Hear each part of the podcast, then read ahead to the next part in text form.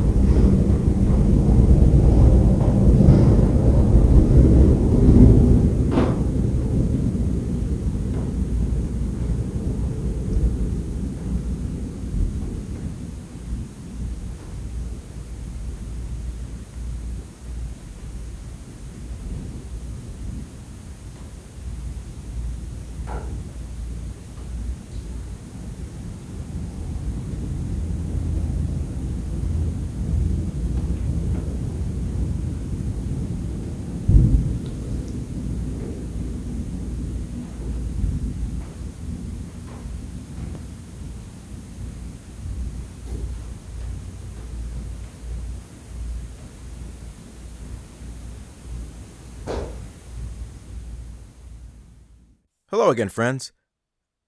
You just heard two sound samples, two distinct sound samples. The first one was taken a few days ago when I was walking the trails at our property, and I just became aware of how quiet it was. Nature quiet. And so I stopped pulled out my phone that I might record the ambient noise that was taking place at the time.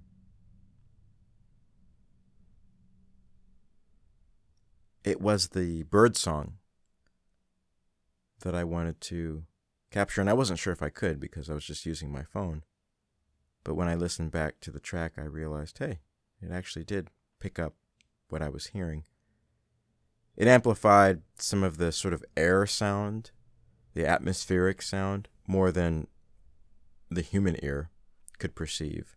But it's that bird song, that distinct bird song that I wanted to get a slice of. Those are the sounds of summer, at least where I live. The second sound was taken during a random weekday in the sanctuary. I just set the phone down on a pew and just recorded the ambient noise in that space. And because our church is located on Main Street, 429 Main Street, McGregor, Iowa, you get a lot of traffic that comes by.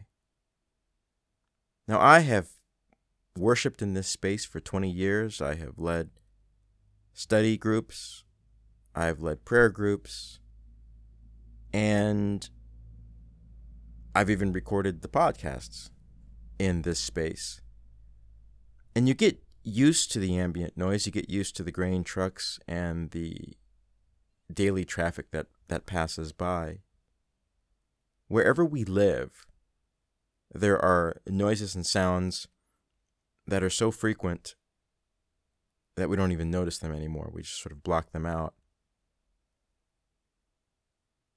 And this is all a proving ground for how we need to conduct ourselves when we want to stay in that prayerful frame of mind, when we want to be mindful of God.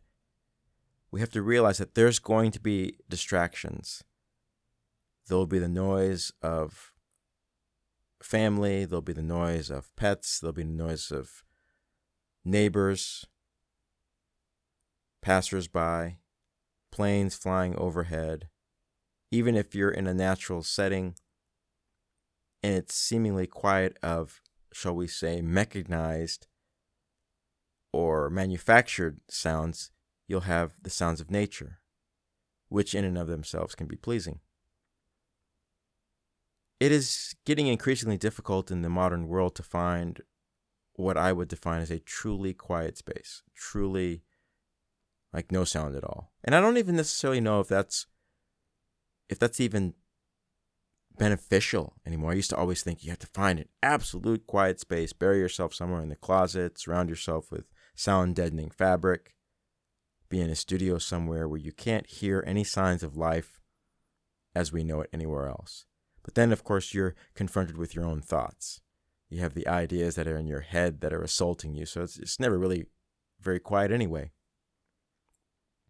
I think in order to be effective as a spiritual witness, we have to accept that there is going to be surrounding us at all times noises, distractions, signs of people carrying on about daily life, things happening because in the world that we live, things happen. The question is, is how do we respond to these things that happen around us? How do we perceive them? Are these noises going to be something that's going to pull us away from the task at hand?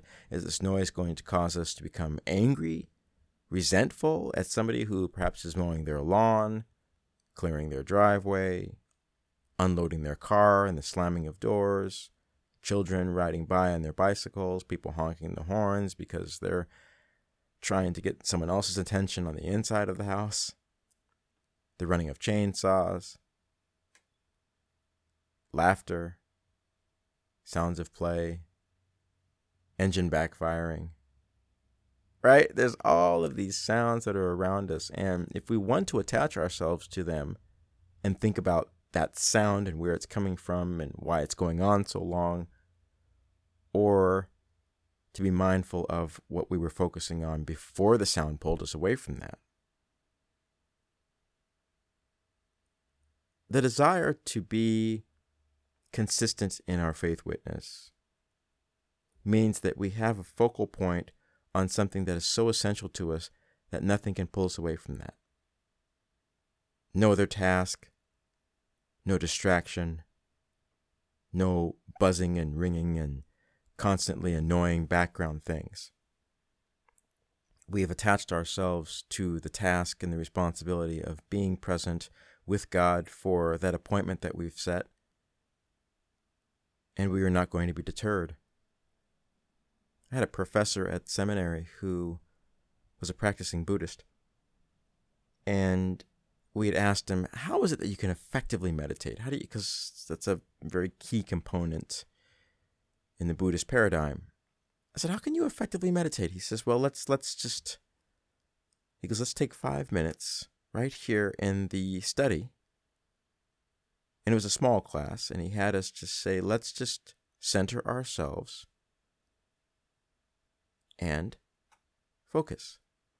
And at the time, the property committee, property department of the seminary was clearing brush. So the very distinct sound of chainsaws were whirring somewhere off in the distance, but you can be at a great distance with a chainsaw and it sounds like it's like right outside your window because that's just how loud they are. And I remember the professor saying, I can hear that chainsaw. And he, he, he said it in a way that we almost think that he was like winding up for a joke. He goes, I can hear it. He goes, and then I can let it go. And that was the trick. To know that you are in a space that is filled with life, and some of that life is not concerned about whether or not you're taking time for prayer. They have errands to run, lawns to be mowed, dogs to walk, children to mind. Right? There's an entire world out there right now, and things are happening. And people are not going to say, oh, I'm sorry, I can't walk down this street right now because my neighbor might be in prayer. That's your thing. When people drive by First Congregational on Sunday especially on Sunday morning, they, they know we're in worship. The sign says we're in worship.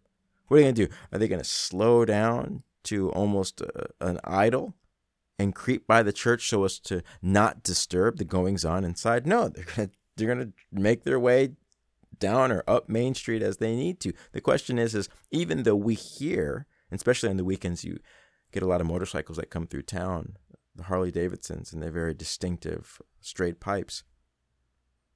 And just because these people are going about their their their day and running their errands and having their excitement and enthusiasm, we inside the church, though we can hear these things, we can hear them and then we can let them go.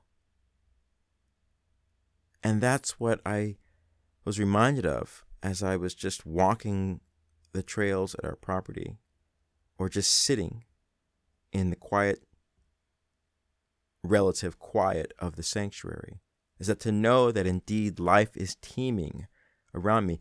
What is it that I choose to hear and what is it that I choose to let go? And the things that you choose to let go do not rob you of your intention, of your focus, of your purpose. If we're looking to be distracted, we, we will find it. We'll get up, we'll storm, we'll close a window, or we'll move to a different room. Or we'll go and we'll tell someone, you, you know, turn down that television, go outside, or we go outside. And then the moment is lost or we can discipline ourselves. And it truly is a spiritual discipline to be able to be in a space that is active and thriving and teeming and still be able to focus ourselves. Years ago, years ago, my parents were on a bowling league. They used to do league bowling on Friday nights. And my sister and I would, would go to the bowling alley. And of course, I would have my pockets bulging with quarters because I had to hit the video games. And my sister, who is an avid bookworm, in fact, that's even kind of an understatement for those of you who know my sister. She's to say that she's fond of reading is like saying that the Sahara Desert is prone to the occasional warm day. she's in and down with her books. But one of the extraordinary things about her is that she could read in a bowling alley. 40 lane bowling alley. And now, if you've been in a 40 lane bowling alley on league night, you could tell it's anything but quiet. It's anything but quiet. People are, you know, trying to get their best games, strikes. And it's like there's this constant din of balls crashing into pins and announcements about who got this game or who bowled a, a turkey or just, you know, all these kinds of things. And my sister, maybe she didn't recognize it at the time, but her ability to hear and let go of all of that sound, that ambient noise, she never missed the content of what she was reading. Like I said, I was I was younger. I didn't even bother to try. I just on the video games. Of course, and again, maybe I was concentrating on the video games and not really noticing the sound either. So I think to strengthen your prayer exercise, you should actually probably find not the quietest space, but the noisiest one that you can stand.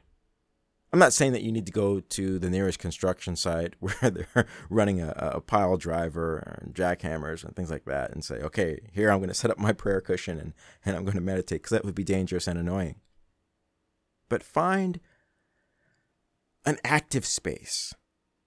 Find a space that has a little bit more going on in it than you would like, and see if you can't attach and find God in that space. Because God is there. The question is are we attuned enough to hear and maintain our connection with the sacred and the divine that's in that active space?